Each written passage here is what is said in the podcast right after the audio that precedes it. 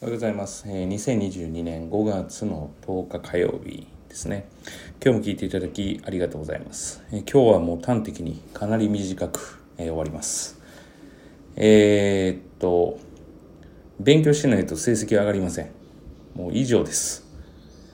そんな小手先の、えー都合のいい勉強方法とか、えーもう勉強はこうどうしたらいいか分かっていないとか、えーとにかくやってみることですよね。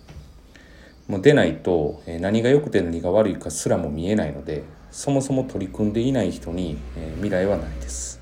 勉強においてはですよ。もうただそれだけですよね。もう以上以上といきたいところです、えー最短ではないかなと思います。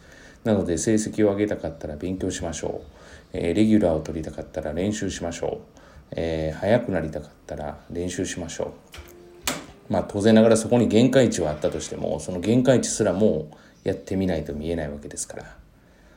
だからもうとにもかくにもやってみることですよね。まあこれに尽きるかなというふうに思っています、えー期末テストもですね、えー主要うちの中、えー主要中学はもう1ヶ月切りました、まあ、1学期講座という名前になっていましたがさあ、えー今からですね当然ながら小手先のものでは何ともなりませんからしっかりと、え勉強してやっていきましょう。以上です。